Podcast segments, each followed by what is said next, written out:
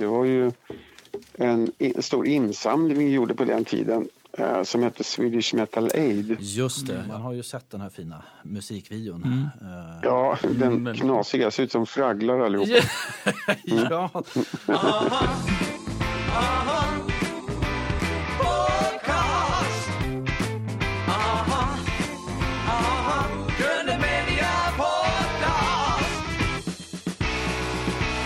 Han började som hårdrockare, vann sedan Melodifestivalen 1989 med En dag och har sedan släppt flera singlar som gjort honom folkkär. Nu i höst är han aktuell med en julturné tillsammans med bland annat John Ludvig och Victoria. Varmt välkommen Tom Nilsson till Grund och Media Podcast med mig Carl-Magnus Eriksson och Eh, Jakob Olsson. Och Erik Jansson. Kanon, vad roligt att få vara här. ja, det är en stor ära. Ja. Hur är det med dig idag Tommy Nilsson? ja, men det är bra tycker jag. Jag är ledig ett par dagar här. Eh, Jag spelar inte så mycket i sommar. Eh, Eller det var meningen att jag inte skulle spela så mycket, men så har det blivit en del ändå. Då. Men, men eh, jag är ganska mycket ledig också faktiskt. Det är skönt att vara hemma. Härligt. Mm. Vad gör du när du är ledig? Vet du vad, just nu håller jag på att sätta upp ett draperi. Spännande va? Mm. Det, är trevligt. Ja, Jag håller på att göra ordning eh, åt min lilla son i hans rum. Då. Eller han är sju år nu så han behöver ut med leksakerna och, och lite mera vuxen, vuxenrum nu liksom. Just det, det går ju fort det där med Ja, med, så att jag, jag håller på att hjälpa honom. skiftet av prylar. Ja. Det slutar inte när man blir äldre heller tycker jag. Liksom. De brukar säga Nej, det gör det faktiskt inte. Vi slutar inte le leka för att vi är vuxna. Det är Nej. leksakerna som förändras. Ja, vi börjar om bara. Ja, men precis. ska han Det finns, ju, det finns ju så mycket roligare leksaker nu också. Jag sitter ju hela nätterna och spelar Playstation. Liksom. Ah, okej. Just det. Ja. Fast jag fyller 60 år. Så. Man blir inte för gammal för det. Alltså. Nej. Eh, Du är aktuell med en ny singel som heter Högre. Vill du berätta Ja. om den? Eh, ja, vad ska jag säga om den då? Den, den är väl en fortsättning liksom på, egentligen på det jag har gjort senaste eh, låtarna jag har släppt. Jag släppte en låt för något år sedan, eller två, som heter Samma människa. Och, eh, jag tycker att Högre är en fortsättning på den. Liksom. Den, den har ett, eh, ett, eh, ett budskap tycker jag, att vi, att vi eh, måste komma samman i världen liksom, och, och ta oss an de problem som finns och sådär. Så att det, det känns som en fortsättning på det, på där jag är så att säga i mitt liv med, med texter och sådär. Så, eh, jag är jättenöjd med låten men radion vill inte spela den så jag får göra en ny då. Oj, är det så pass? Ja, då får vi, Ja, så är det vi får se faktiskt. till Men, att puffa för den här låten Ja, tycker jag. En väldigt bra ja, låt det kan ni få faktiskt. göra, Ja, absolut. definitivt. Jag tänkte att din musik har väl alltid speglat den du är. I alla fall tänker jag 90-talet och framåt sådär med Ja, eh, jo men det har ju en väldig, vad ska jag säga, humanism ska jag säga. Eh, Ja, det får du gärna kalla det. Ja. Eh, eh, det var väl så här att mitten på 90-talet, eller 94, så kom min första svenska platta. ja, just det. Och eh, då började jag väl eh, lägga mer vikt vid texterna och eh, ja, man blir lite äldre själv, man får barn och man funderar lite över andra saker än, än, än bara pojke möter flicka texter liksom. Och eh, det där har väl hängt med så att nu, eh, nu blir det mer och mer eh, ett samhäll, samhällsengagemang utan att vara politisk på något sätt utan mera eh, någon slags andlighet i det också. Eh, och eh, ja men så det, det stämmer, men det har med åldern att göra. Man måste ha någonting att sjunga som betyder någonting för mig liksom. Eh, så att ja, ja men jag har väl alltid försökt att eh, vara sådär lite världsförbättrare. Det är väl alldeles Ja, om, man, utmärkt. Ja, om man får kalla sig för det. behövs mer än någonsin idag kan jag tänka. Så, Ja, det gör det verkligen. Välkommet. Eh, Ja. hur, hur ser en vanlig arbetsvecka ut för dig? Det beror på lite grann, men om, vi säger att min pojke som är sju då, han går i skolan. Va? Ja, Och när han går i skolan, då, då, sätter, då sätter jag mig och jobbar på dagarna. Mm. Eh, och då, när jag jobbar då försöker jag skriva musik eh, eller texter och sådär. Eh, ibland blir det ingenting, men man måste ändå gå till jobbet liksom, och sätta sig där och, framför pianot och, och försöka. Är det kontorsjobb bara för att känna att nu går Ja, men till jobbet? det, jag försöker att ha kontorstider för att det underlättar för alla andra i familjen också. För sen framåt kvällen då, då kommer min flickvän hem. Hon har, och, om hon inte jobbar på kvällarna, hon, hon jobbar med musikal. Va? Men eh, om hon repeterar som hon gör nu så kommer hon hem och så försöker vi ha familj, vanlig familjekväll. Liksom. Och när de somnar sen, då smyger jag ut igen. Så kan jag sitta till två, tre på nätterna. Det, det är min bästa tid. Ja, men det är behagligt lugn där Ja. den tiden tycker jag. Varje timmen. Eh, Ja, precis. Det är tyst och skönt och man Mm. kan tänka klart. Liksom. Så det, Mm. då trivs jag som bäst nästan. Hur lång tid tar det att skriva en låt som högre till exempel? Oh, alltså det är så olika för olika låtar, men, men högre, ja, jag vet inte. Eh, ibland, ibland kan man skriva en låt på två timmar, liksom, färdigt. Och ibland Mm. kan det ta ett år. liksom. Mm, just det. Eh, Ja. Jag, jag har ju oftast den här, eh, jag har en massa idéer som ligger i mitt, i mitt Logic, för jag jobbar i Logic också. Ja, just det. Ja. Och sen kommer jag ut i studion så tänker jag så här, ja vad ska jag jobba på idag? Så plockar jag upp en låt och ser om jag får någon känsla för den och så jobbar man vidare på den då liksom. Men jag har, jag har alltid en massa låtar som ligger och väntar på att bli färdiga liksom. Man har det där sticket Mm. och så efter några år inser man att det här, nu har jag Ja, hittat helt var det plötsligt ska in faller någonstans. allt på plats, Ja, ja, Eh, Mm. Så att det är svårt att säga hur lång tid det tar att skriva sådär va? men Ja. ja, det är väldigt olika. ja, jag förstår vad du menar. Det är som Ja, att lä- lägga ett lapptäcke och det kan ta... Det kan Ja, så måste man veta när man är färdig också, det är det Ja, svåraste. det. Ja, exakt. När började du som musiker? Var det en ba- barndomsdröm? Kan du berätta lite Tommy Nilsson om det? Mm. Jag vet när jag gick i högstadiet, jag var 13, 14, 15 år där. Va? Då, så var det, jag hade några kompisar som var lite äldre än mig då, men de, de spelade och hade band och sådär. Jag tyckte det var så himla kul, det, det, det verkar så himla kul liksom. Och, eh, egentligen så ville jag börja spela trummor.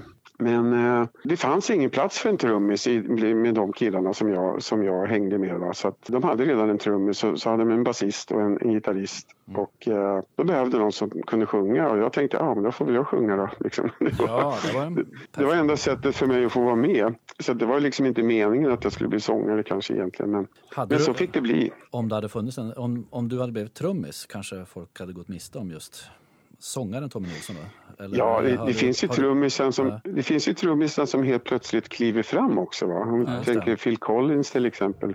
Eller eh, Don Henley i Eagles, Eagles. och sådär. Va? Ja. Ja, men eh, eh, sen när jag blev lite äldre, 16, 17, 18, så här, då fattade jag ju att den som står längst fram och håller i mikrofonen, det är han som får alla brudar. Ah, Så det var ju helt okej. liksom. ja. Så jag valde nog rätt. ja, helt rätt. mycket klokt. Eh, vilket var ditt första instrument? Jag försöker, och, eller jag skriver, ju, jag skriver musik på piano. Jag har aldrig lärt mig att spela gitarr faktiskt. Utan jag, jag kan inte kalla mig för pianist heller utan jag använder alltid någon pianist när jag spelar ute och spelar. Va? Men, men jag skriver all musik på piano, det gör jag. Det är det enda jag kan spela egentligen. Eh, Och fåntratt kan jag spela också. Ditt eh, första stora band hette Horisont. Ja, det. det var, det var faktiskt en fortsättning på de här killarna som jag började med i högstadiet. Va? Så, så småningom så blev det ett band som hette Horisont. Ja. Ja. Där var det, 70. det var lite eh, kända ansikten där också va? Jonas Isaksson som spelade med Ja. Roxette senare. Ja, men precis. Han, eh, det var väl egentligen vi som eh, skrev all musik till det där bandet Horisont och eh, vi gjorde två skivor. Fick ett skivkontrakt. Då var jag 17 år faktiskt. Det var, så det var alltså 1977. Och eh, vi gjorde två skivor. Vi sålde aldrig så mycket skivor men vi var ganska poppis när vi var ute och spelade. Ibland, ibland de som gillade den typen av musik då. då. Eh, lite symfonisk rockmusik sådär. Så att, eh, det det, var var, det var en bra skola. Det här var så runt 77-78 när egentligen punken var större än... eller Det kom väl en andra hårdrocksvåg våg där med Motorhead? Ja, precis. Va? Men, men eh, vi, vi var ju inne på det här symfonirocken Mm. som Yes och Genesis Ja, och sådana ja. Mm. band spelade. Men vi hade ju rötter i Led Zeppelin och all hårdrock också. Eller ja, rockmusik helt enkelt. Sedan blev du stjärna i Frankrike och du har gett ut flera skivor på franska. Mm. Ja, på engelska faktiskt. För att, fast det är ett franskt skivbolag som gav ut dem. Aha. Okej. Men de, de, de är på engelska. Men det här var musiker från eh, Toto va, som var med och... i Ja, det var alla möjliga. På, Ja. ska vi se, på andra pla- första plattan spelade jag mest in i Frankrike. Jag, jag var över och la sång i, Mm. i USA om jag inte minns fel. Men den andra plattan så åkte jag till Los Angeles och spelade in halva plattan där i alla fall med, med en massa fina musiker. Så det var, det var en upplevelse, absolut. Ja, Då var ja. jag ganska ung också. Va? Eller jag var ju ganska, jag var ju ung, jag var 21, 22 någonting. Så det var ju en upplevelse förstås. Men det var ett franskt skivbolag, det var inte så att du Ja. flyttade till Frankrike så utan det... Ja, jag bodde Ja, det. mest i Frankrike Ja, det faktiskt. så. det gjorde jag under Ja. den här tiden. Eh, Jag, bodde, jag bodde lite överallt. Jag bodde i USA en del, jag bodde i Japan till och med en del. Mm. eh, Det var en, en period på fyra, nästan fem år här som jag var utomlands. Sen Hur är det så kom jag med, hem. hur är det med franskan? Kan du sjunga på franska fortfarande? Eh, nej, baguette ungefär. Nej, men jag, jag, kan nog, om jag skulle flytta ner till Frankrike så, och, och, och bo där ett par veckor Ja. så, skulle nog, så skulle jag komma igång med franskan igen, det tror jag. Men, men eh, jag, jag la inget krut på det där. Liksom. De flesta pratar ju engelska också, så att Ja. det var ganska enkelt. Men sen tog du med dig hårdrocken här in i 80-talet. Uh, Ja. Nu tänker jag ju på Easy Action här framförallt då, med Key Marcella och precis. lite, det var lite folk från Noise där också. Eh, Ja, det var det från början där. Jag, jag, kom ju hem då vid 85 ungefär och, och fick ett erbjudande att börja med, eh, med Easy Action och då var det eh, från början, eller när jag kom in i bandet så var både P.O. Thorén, P.O. Thorén och Fred, eh, Fredrik von Gerber var med. Och P.O. slutade faktiskt när jag kom in i bandet.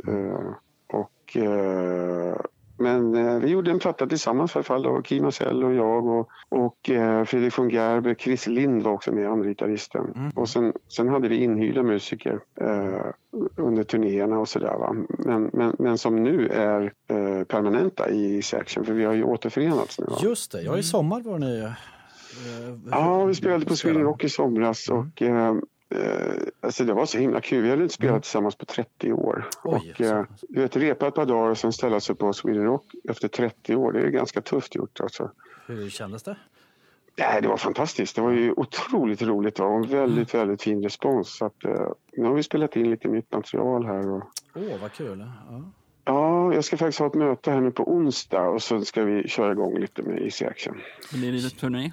Eh, turné kan väl få vänta en stund men däremot så kommer vi nog göra en del spelningar. Det kommer vi göra. Eh, men vi måste, vi måste känna på temperaturen i vattnet först lite grann. Och eh, även om vi tycker att det är kul och att det är, må- det är många som kommer ihåg bandet så, så måste det finnas ett underlag för att turnera. Va? Det måste, Ja.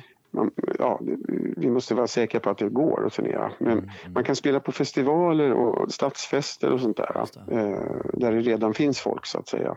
Eh, så vi får se, men det, det är spännande. Jag tänker det har ju varit eh, något av återföreningarnas tid senaste åren. Alltså, Ja, kanske. Vad såg Atomic Swing och Pontus Amerikanerna turnerar och Ja, precis. eh, Mm. vad heter det? Eh, Union Carbide Mm. såg jag också. Det var Ja, ja, ja. Mm. my, mycket fina som fortfarande håller kan man känna som. Absolut. Mm. Och sen när det gäller, när det gäller den, eh, hårdrock så, där, så är ju publiken väl, en väldigt trogen publik. Ja, alltså. visst. Och det, är, det är massor med gamla band som turnerar Mm. som gör 100-150 spelningar om året. Liksom. Mm. Inte på de största arenorna men man kanske spelar för 2, 4, 5 tusen människor och, och, och åker omkring och har skitkul. Liksom. Och just hårdrocksfansen så att säga, de kommer ihåg sina hjältar och de kommer på spelningarna. Liksom. Ja, just det. Lojala och trogna. Ja, Mm. verkligen. Alltså. Sen är det väl eh, 80-talet är lite på väg tillbaka faktiskt, Mm. eh, påstår de i alla fall. Så att vi kanske ligger ganska rätt i tiden då, får vi se. Jag får ladda upp med fr- frisyrspray här också. Ja. Om det ska vara Ja, riktigt, exakt. Det var... Ja, den, spar, den sparar vi nog tror jag. Det är så, ja. De, de får ta oss som vi är. Ja. Måste ju fråga en grej där också angående Easy, Ja. easy Action. Stämmer det att när du sjöng upp så gjorde det räckte med ett falsettskrik liksom, och sen var du klar? Jag, jag, Oj, ja, eh, ja. Var, var det så? Ja, eh, kanske inte riktigt så, va? men, men eh, det var ju en Kim Marcello frågade mig om jag ville komma och hjälpa dem med en låt som skulle vara på en film. Va? Eh, och den hette In the middle of nowhere, den här låten. Och, eh, så att, eh, jag var ju inkallad att göra ett studiojobb kan man säga som studiemusiker. Men det jag inte visste det var att det var ju en audition så att säga. De, de ville ju pröva mig. Ja, okej. Eh, och efter det här sångpålägget då som eh, ja, det blev väldigt, väldigt bra. Jag är jättenöjd med det fortfarande. Mm. Så, eh, så frågade de mig om jag ville, ville vara med i bandet. Liksom. Men, men de ville inte fråga innan. De visste, de kände inte mig. De visste inte vem jag var riktigt. och Så, där. så de ville väl känna lite på pulsen så där först. Ja, det var kanske sm- smart drag där att inte Ja, det var det väl. var, så Absolut. det- Ja. Eh, Du har även samarbetat med Joey Tempest i Europe. Eh, Hur var det att samarbeta med, med dem? Eh, Jag har inte gjort så mycket samarbete med dem, men du vet, det, det var mer Kim Marcello då som spelade just med det. dem. Eh, Det enda som jag har gjort med dem egentligen, eller med just med Joey, det var ju en stor insamling vi gjorde på den tiden som hette Swedish Metal Aid. Just det, ja, vi, eh, Ja. det är ju en följdfråga. In, ja, ja, men vi samlade in pengar då och eh, då var jag med och sjöng där. Och det är väl det enda egentligen som jag har gjort med Joey. Mm. Förutom att jag gillar honom och vi är kompisar sådär. Men vi, vi har inte jobbat så ihop faktiskt. Mm. Vi är ju väldigt nyfikna på lite skvaller från det här projektet. Så man har ju sett den här fina musikvideon. Mm. Eh, Ja, den Mm, väldigt. knasiga. Ser ut som fragglar allihop. ja, det är många ton hårspray tänker jag. Men, eh, Ja, det var det var, det. men det var Joey som skrev den här låten va? Ja, Joey och Key, eller om det var Joey som skrev låten och Key producerade. Mm. Jag kommer inte riktigt ihåg, men det, det var mer ett samarbete mellan de två. Sen så, så var det några sångare då som eh, delade upp den här låten och så sjöng vi några rader var. Precis som man då tidigare hade gjort med, med eh, eh, Live Aid, då, den stora insamlingen som var bland världens alla artister. Mm. Så hängde vi på det där då. då. Det finns säkert på Youtube om man säger så. Ja, ja, precis. Ja, det är det man har sett också. Eh, Ja. En annan stor hit där, eh, om vi nu tar, Mm. tar Europe-kopplingar. John Norum Ja. hade, hade ju en, en syster, Tone. Just det, Tone ja, ja. Mm. Ja, Nu är vi framme vid 87 eller något sånt där och då så fick vi en fråga. Jag tänkte, det var ju filmmusik det där. Eh, En film som heter P.S. sista sommaren och eh, de ville göra en duett av det. Så frågade de mig i Tone om jag ville göra det och, och, eh, och eh, jag sa ja och, varken hon eller jag trodde väl att det skulle bli något större utan det, är en sån här låt som ska, som ska spelas när eftertexterna rullar liksom på en film. Va? Ja, ja, men det är ju en mo- monsterhit ska jag säga. Det är en sån här, man, Ja, man vill ju höra en ju det. duett, en duett till med er alltså, när det blir läge. För det, det Alltså var- någon, någon gång har vi faktiskt pratat om det att vi skulle göra del två. Vad hände sen liksom? Ingen Eh, och eh, Ola Håkansson som skrev låten var faktiskt inne på det också då. Men, men eh, det rann ut i sanden liksom. Och eh, eh, det kanske är bättre att komma ihåg att vi gjorde en låt som blev väldigt populär. Liksom. just det. umgås ni fortfarande du och Nor? Ja, vi träffas ibland eh, ute på spelningar och sådär. Och någon gång vartannat år så brukar vi sjunga den ihop i varje fall. Om jag är ute på konsert så brukar hon komma och gästa mig eller tvärtom och sådär. Så vi, vi brukar sjunga den ibland.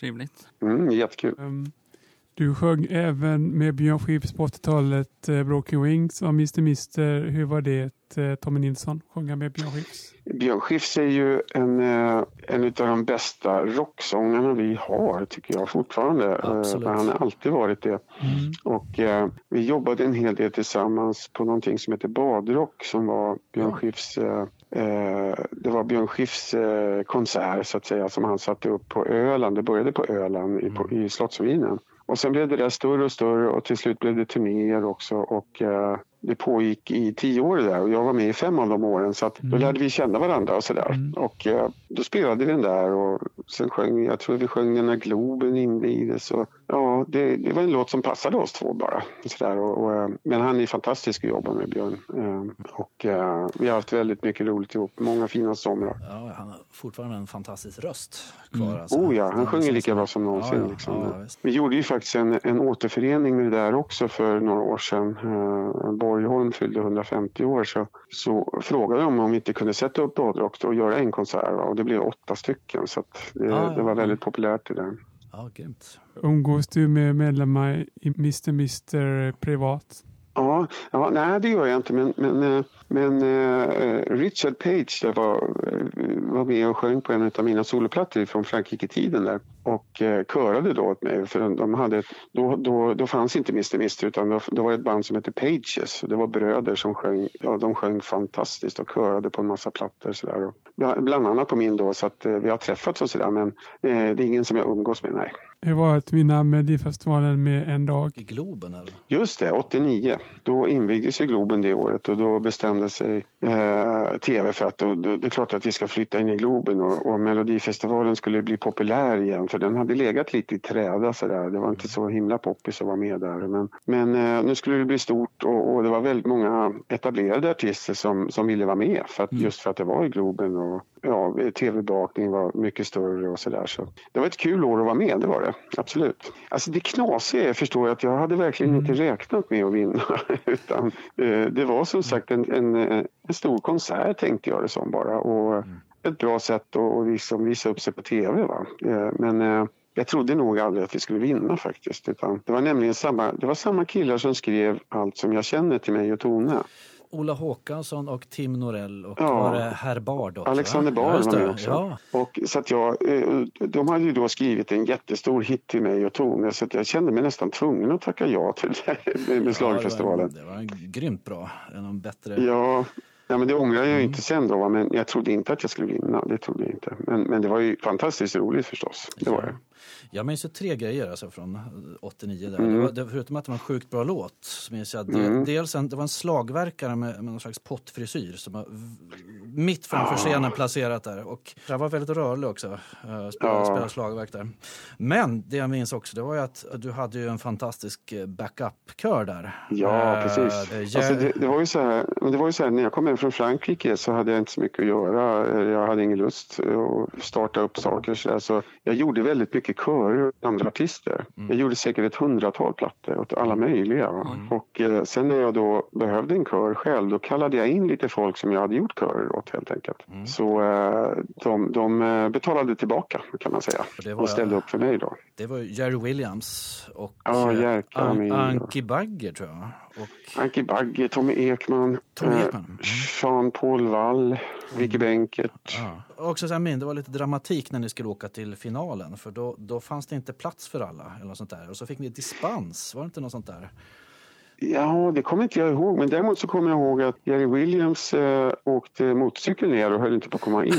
Så- men eh, ja, så var det. Men jag kommer inte ihåg det där med plats. Men, men jag, jag tror att det var så att det, man, skulle ha, man fick ha med sig ett visst antal deltagare. Så vi kanske var för många från början. Jag vet ja, inte. ja, men alla kom med där på slutet. Ja, alla kom med i varje fall. Så.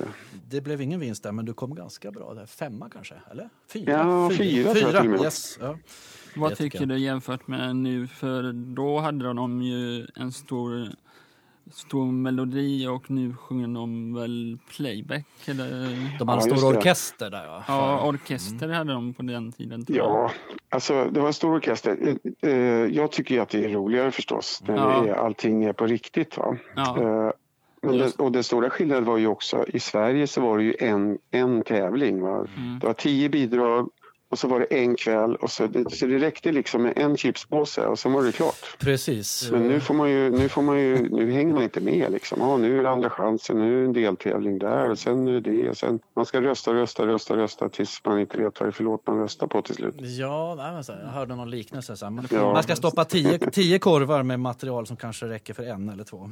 Ja, jag- så Ja, blir det urvattnat sådär. Ja. Jag såg det klippet Ja. förut, det var väldigt bra faktiskt. Ja. Ja, men det, är, det är väl en generationsfråga där. Jag kanske inte är lika intresserad av det längre men, men folk som är yngre de tycker om de här deltävlingarna Ja. och de tycker om det här sättet att rösta på. Sådär. Alltså det, Man får inte bli sådär gammal gubbe och bara gnälla och tycka att allting var bättre förr. Liksom. Absolut inte. Även om det var det. Vad är det Claes Eriksson? Jag sa inte att det var bättre förr. Jag säger bara att det inte är bättre nu. Eller något sånt där. Nej. Apropå Galenskaparna. Eh, Ja. Du blev ju parodia om Galenskaparna Jonny Nilsson. Din kropp är ett brinnande hav. Melodifestivalen varje år. Vad gillade du det? Och det kommer inte jag ihåg förstår du. I samband med där 89 Ja. så gjorde de ju himla många program och där gjorde Galenskaparna en fantastisk parodi på Melodifestivalen. Jaha. Orup Var blev jag, var jag med där eller? På något sätt? Ja, du är faktiskt med där. Johnny Nilsson inleder hela deras och sjunger. Ah, det är skitkul. Ja, din, Jag älskar sånt där. din kropp är ett brinnande det. hav får du leta upp där. Ja. Ja, var- det måste jag kolla. Nej, men det där, är ju, det där är, ju- tycker jag är så himla roligt. Alltså folk, eh, folk har verkligen härmat mig genom åren på olika sätt och, och försökt att låta som mig och sådär. Mm. jag, jag älskar sånt. Jag tycker det är skitkul. Det är ju en hedersbetygelse. Ska jag säga. Ja, de, det förutsätter ju att alla vet vem, vem man försöker härma. Liksom. Ja, ja.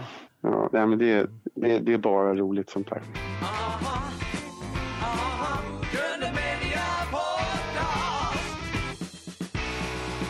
Eh, vad hände efter Melodifestivalen? Ja, vad hände då? Nej, men jag, eh, jag gjorde ett par soloplattor där i samband med, med, med duetten med Tone och eh, Schlagerfestivalen.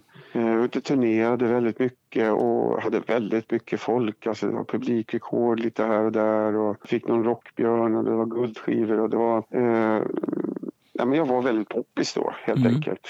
Eh, ifrån, eh, ja, I slutet på 80-talet och, och sen en bit in på 90. Va?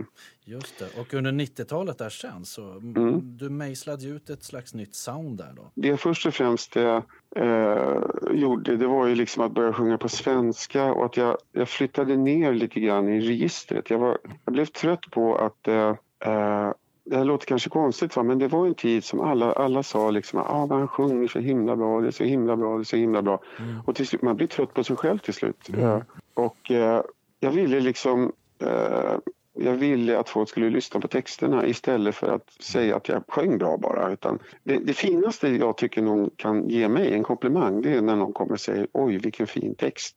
För då, då har jag lyckats förmedla den texten så att den går in i någon, i, i, hjärtat liksom. Ja, Det, det tycker jag, det, det är det finaste man kan göra som sångare tycker jag. Att förmedla en text så att någon blir berörd på något sätt. Va? Så att då, då bestämde jag mig för att men nu, nu ska jag börja sjunga på svenska så att folk fattar vad jag säger ordentligt. Och jag skaffade en, en ny producent som också var lite mer jordnära och, eh, och sådär. Va?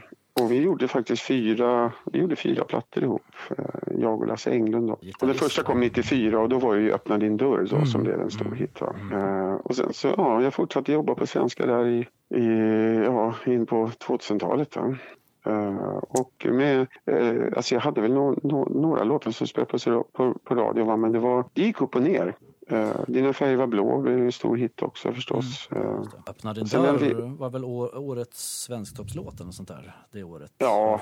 Den, den, eh, den spelas ju fortfarande överallt. Ja. Liksom, och det, är, det är en fantastisk... eh, Det är en ynnest att få ha skrivit den. Liksom, och, Ja. det, ibland träffar man rätt. Liksom, och det, det är svårt att förklara vad det är som gör att det blir så. Men den är väldigt populär på bröllop och liksom, ja, Verkligen, ja, det är en sån dunder, dunderhit som sattes i folksjälen på något sätt. Känns det som. Ja, tid- tidlös, liksom. Ja, verkligen. Mm. Men en sån låt, den, den hade, Öppna din dörr, den hade alla odds emot sig kan jag säga. Mm. Eh, den är alltså sex minuter lång för det första. Det är som två schlagerlåtar. Mm. Eh, Det tar nästan en minut innan jag börjar sjunga. Alltså introt på låten är jättelångt. Va? Just det, ja, men där. Ja. Och all, alltså den, den, eh, jag bryter mot alla regler hur en poplåt ska vara. Liksom. ja, och öppnade dörrar för hur, hur den kan låta kanske. Ja, nej, men skivbolaget ville att jag skulle klippa och klistra och hålla på där. Men jag sa nej, jag vill inte det. Utan så här låter den, så här ska det vara. Liksom. Visst var det så att du jobbade med en del eh, musiker med lite förankring i folk och världsmusik också? Jonas Knutsson vet jag spelade sax. Ja, och så precis. här, så att, Mm. Eh, det betyder kanske också en del då för hur arren... Ja, absolut. Ja. Och, eh, dels var det ju musiker då som jag och producent Lasse eh, valde liksom till det här. Men sen, sen flyttade jag också då upp till Hälsingland och fick lite mer kontakt med folkmusik och eh, eh, ja, man kommer ner på jorden lite mer om jag säger så faktiskt. Eh, Mm. eh, lite mer akustiskt och inte så... Det jag pysslade med innan det, det, det är någonting som man kallar för västkustrock. Sådär, va? Amerikansk västkustrockigt och sådär. Mm. Jag älskar den musiken va? men jag ville, jag ville göra någonting annat. Liksom. Ja, Och eh, framförallt ja. börja skriva på svenska. Och så. Mm, mm. Det du sa här om att flytta till Hälsingland. Du flyttade närmare Mm. din dåvarande svärmor. Ja, vi bodde faktiskt vägg i vägg. Det var så pass? Ja, okej. Eller samma backe. Eh, hur var Lill-Babs som, som mor- mormor till dina barn? Nej, men hon var, Lill-Babs, eh, Barbro var en fantastisk eh, människa eh, överhuvudtaget. Så. Eh, både, både som artist och eh, eh, men som människa var hon fantastisk. Vä- väldigt generös och, och eh, man var alltid och välkomnade alla liksom, eh, till sitt hem och, och, och såg alla. Hon Mm. kunde namn på alla som hon jobbade med och, och liksom brydde sig om alla människor. Så, eh, hon var fantastisk på många sätt, verkligen. Väldigt levande i hela sin Mm, gestalt. liksom. absolut. Ja, ja. Ett tomrum, onekligen. Ja, det blev det. Jag, Mm. jag, gjorde, en, eh, jag gjorde en hyllning åt henne på Diggiloo här förra sommaren. Och, eh, då, då, då, då, spelade vi ju för ibland 10 000 människor och det var som en knappnål. Vet, man kunde höra Mm. en knappnål falla. Det var verkligen så här och folk eh, sitter och snyftar och gråter. Och det, var, det var landssorg när hon dog. Liksom. Oh, ja, ja, ja, men det känns som a- Mm. alla hade en, en relation till henne på något sätt. Från, Ja, verkligen. eh, apropå, att vara, apropå den svenska folksjälen, känner att hon, hon Ja, ja. är djupt rotad där som med, medmänniska. Eh, vilken låt är du mest stolt över din eh, karriär? Och det är jättesvårt. Vet du. Jag, jag har skrivit en hel del eh, teatermusik också eh, som jag är väldigt stolt över. Men det, är- det är inte många som har hört den. Liksom. Till Men vilken... om jag ska ta, Förlåt, vad sa du? Till några pjäser man känner igen kanske? Eller? Ja, nej, det finns, det, det enda som är getts ut på skiva det är faktiskt Trollkarlen från Os. Eh, Aha, okay. eh, Den finns på någon skiva men, mm. men sen finns det ju musik som jag skrivit som inte finns eh, inspelad utan det bara framförs på, som teatermusik. Då, va? Mm. Men om jag ska ta någonting av det jag har gett ut så så är det ju nästan alltid det senaste man tycker bäst om, mm. helt enkelt. Men jag gjorde en engelsk platta för några år sedan som, eh, som betyder väldigt mycket för att den, den spelade in själv hemma liksom, och jobbade lite annorlunda. Eh, och där finns det en låt som heter Tell Me Father som jag tycker väldigt mycket om. Den brukar jag spela live också. Eh, och den handlar egentligen om eh, eh gudstro eller, mm. eller eh, vad heter det? Eh, tvivlet på om han finns. Finns han eller finns han inte? Liksom, det är det det handlar om kan man säga. Är du en andlig personlighet? Ja, eh, eh, jo men det är jag på många sätt. Eh, sen tycker jag ju då att andlighet behöver inte ha någonting med religion att göra förstås. Eh, jag tycker inte om jag tycker om människor som mår bra av religion, det gör jag. Men jag tycker inte om religionen, vad det har gjort med oss. Alltså, faktiskt. Det, det, det är för mycket vi och dem. Liksom. Det, det, är för mycket, det blir så polariserat. Och religion har hjälpt till att göra det faktiskt. Eh, och eh, många krig som har startat i religionens namn och sådär. Så, eh, jag tror, alltså, alltså, det måste ju ändå vara så att vi hamnar i samma hög till slut allihopa ändå, vad man än tror på. Eh, och att, att leva i ett, ett liv i andlighet, det kan ju betyda att, eh, att försöka att se varandra, hjälpa varandra, vara var försiktig och rädd om naturen och, och hur, vi, hur vi lever. Liksom. Så att eh, andlighet, det, det, finns mycket under, under eh, överskriften andlighet så att säga. Ja, det, så att säga, det handlar om att vara en medmänniska. Det är ju, and, då är ja. andlighet och humanism hand i hand där, tänker jag. Så ja, men absolut. Mm? Mm, eh, och jag tycker väl att, jag försöker skriva om det nu också, va? men jag, jag tycker att vi borde kunna bli lite mer empatiska och se varandra lite mer och vara lite snällare mot varandra helt enkelt. Mm. Och att alla har lika värde. Så att, ja, jag, jag är lite sökare sådär. Det, uh, jag har min egen filosofi. Uh, när du går upp ja. på scen, är du nervös? Nej, inte om jag är bra förberedd och det är jag oftast. Mm. Uh, när man ska öva in nya saker, jag, jag, alltså jag är dålig på att öva in saker. Jag hatar att lära mig texter, till och med mina egna texter. Men i vissa fall, i vissa lägen när man är med i någon eh, vad ska jag säga, i något sammanhang där man ska öva på någonting som, inte, som jag inte själv har skrivit. Va? Då, då, det, jag gör alltid det i sista sekund och då kan jag bli, inte nervös, men jag blir, så här, jag blir nästan bara arg på mig själv att jag inte har förberett mig bättre. Gör det för att eh, memorera in eh, texterna när du ska in på scen? Ja, det skulle någon behöva lära mig faktiskt. Nej, men mina egna texter det går ju lättare förstås. Va? Men, men annars är det ju bara, man får ju bara öva, öva, öva, traggla och nöta liksom. Och, och det, det är det värsta jag vet faktiskt, att lära mig mm. nytt. Tråkigt kanske, men, uh, men, men just det här med att vara nervös, va? det är ju uh, jag brukar säga så här, att, att vara nervös, det är samma sak som att vara seriös. Ja. För att varför, man, varför är man nervös? Jo, man är rädd för att inte göra ett bra jobb. Liksom. Man, man, man vill så gärna göra ett bra jobb och, då, och därför blir man nervös för att man inte ska klara av det. Och det, det kan man ju kalla att det är en seriös inställning. Va?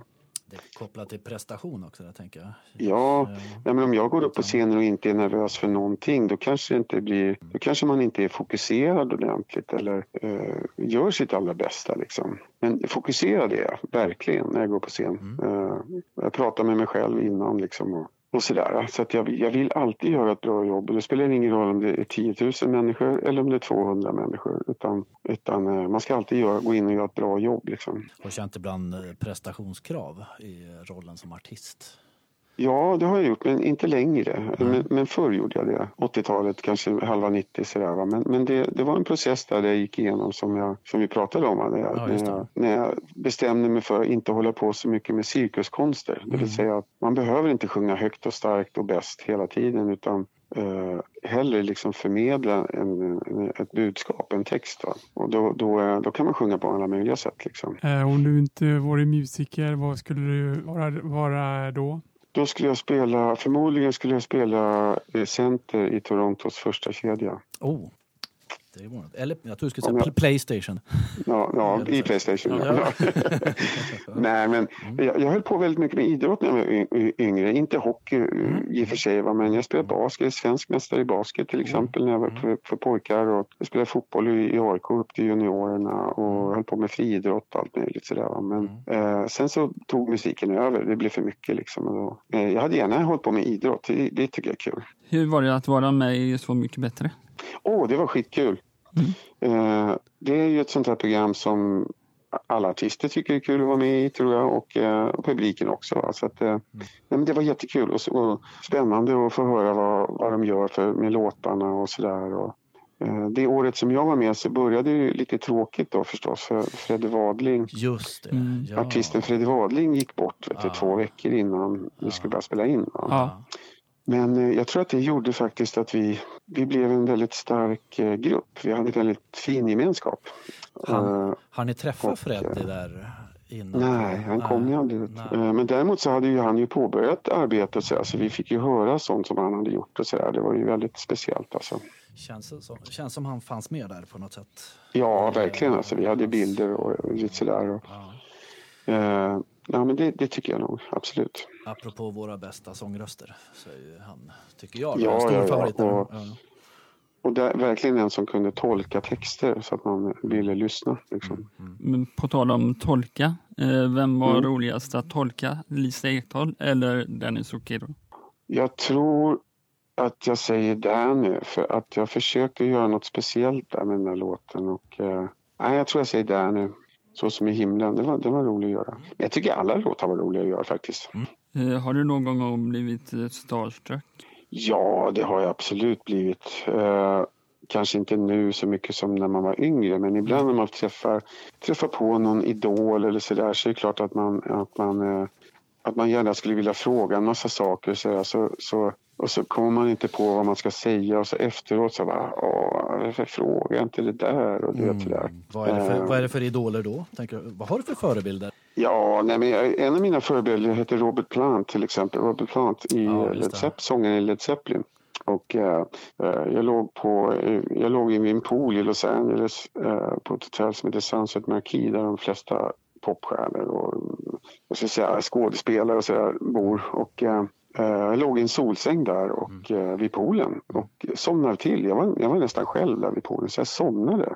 Och så när jag vaknade så låg jag, så låg jag ansikte mot ansikte, liksom två decimeter ifrån en annan kille som sov och snarkade. Liksom. Jag tittade rakt in i hans ansikte och det var Robert Plant. Då. Eh, och, och, eh, och jag vågade inte röra mig. Nej, jag, liksom, jag, bara, jag bara låg så och tittade på honom så här kärleksfullt. Som, liksom. Vilken märklig situation. han. Ja.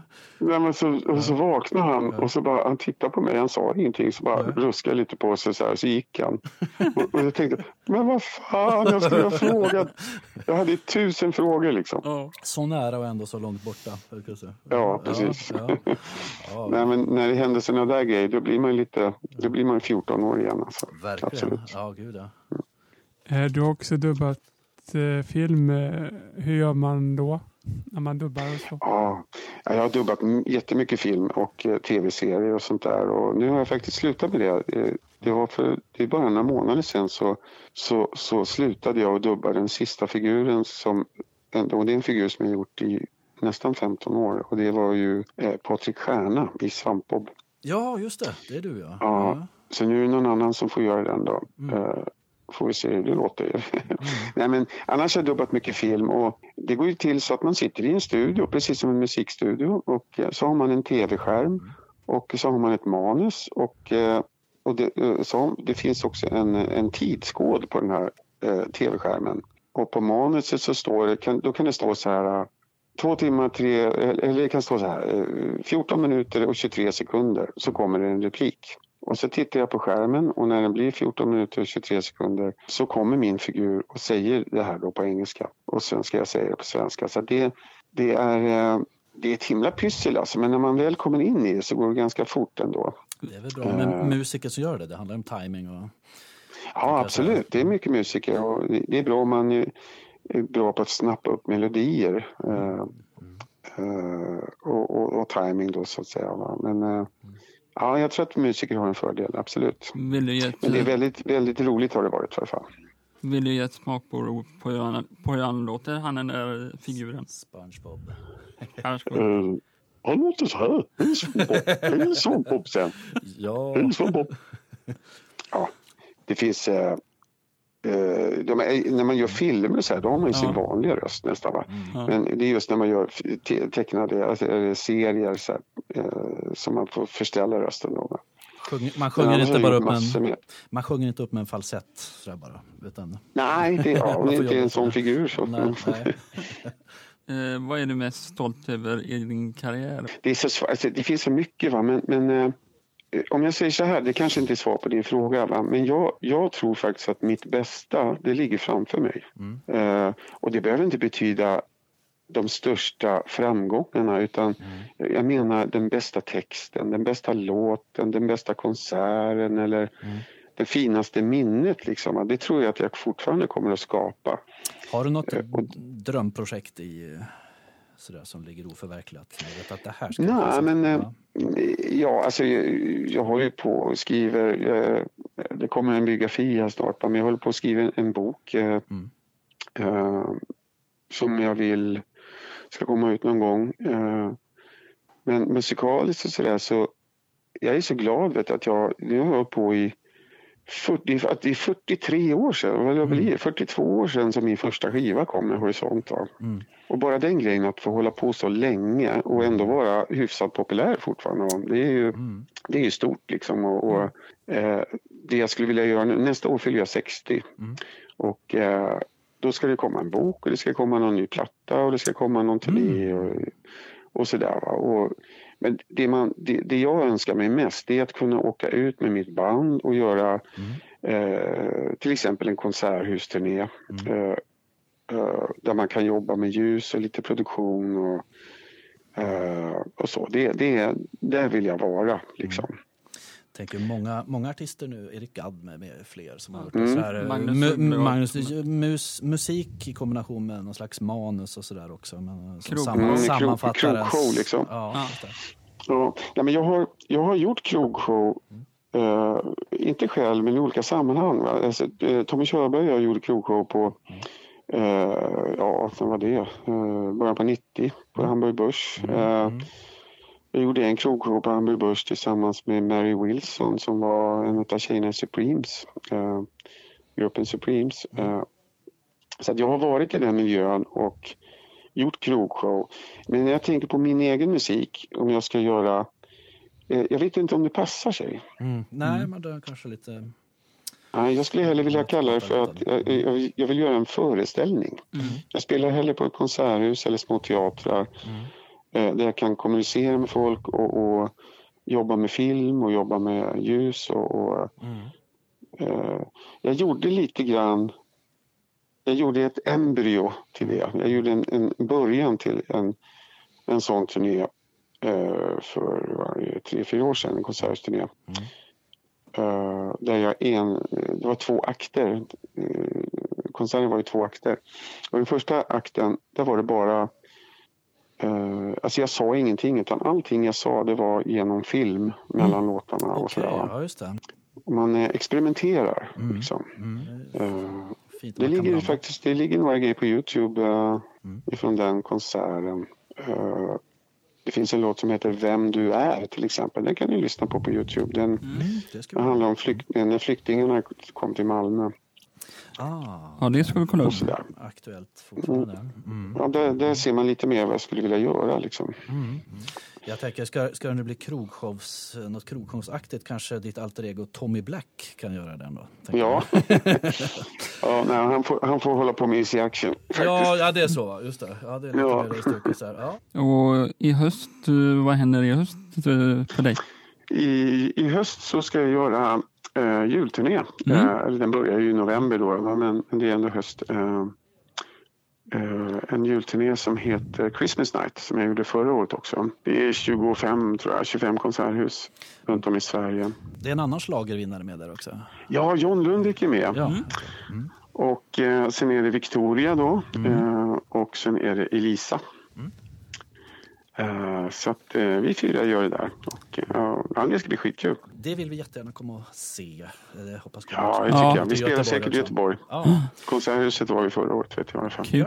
Jag tänkte så här, innan vi slutar så har vi det här fem snabba. Då. De, Ja. Det är eh, helt enkelt fem snabba. Du väljer mellan det ena eller det andra. Fem snabba. Eh, studio eller turné? Mm, måste jag välja det? jag, säger, jag säger studio.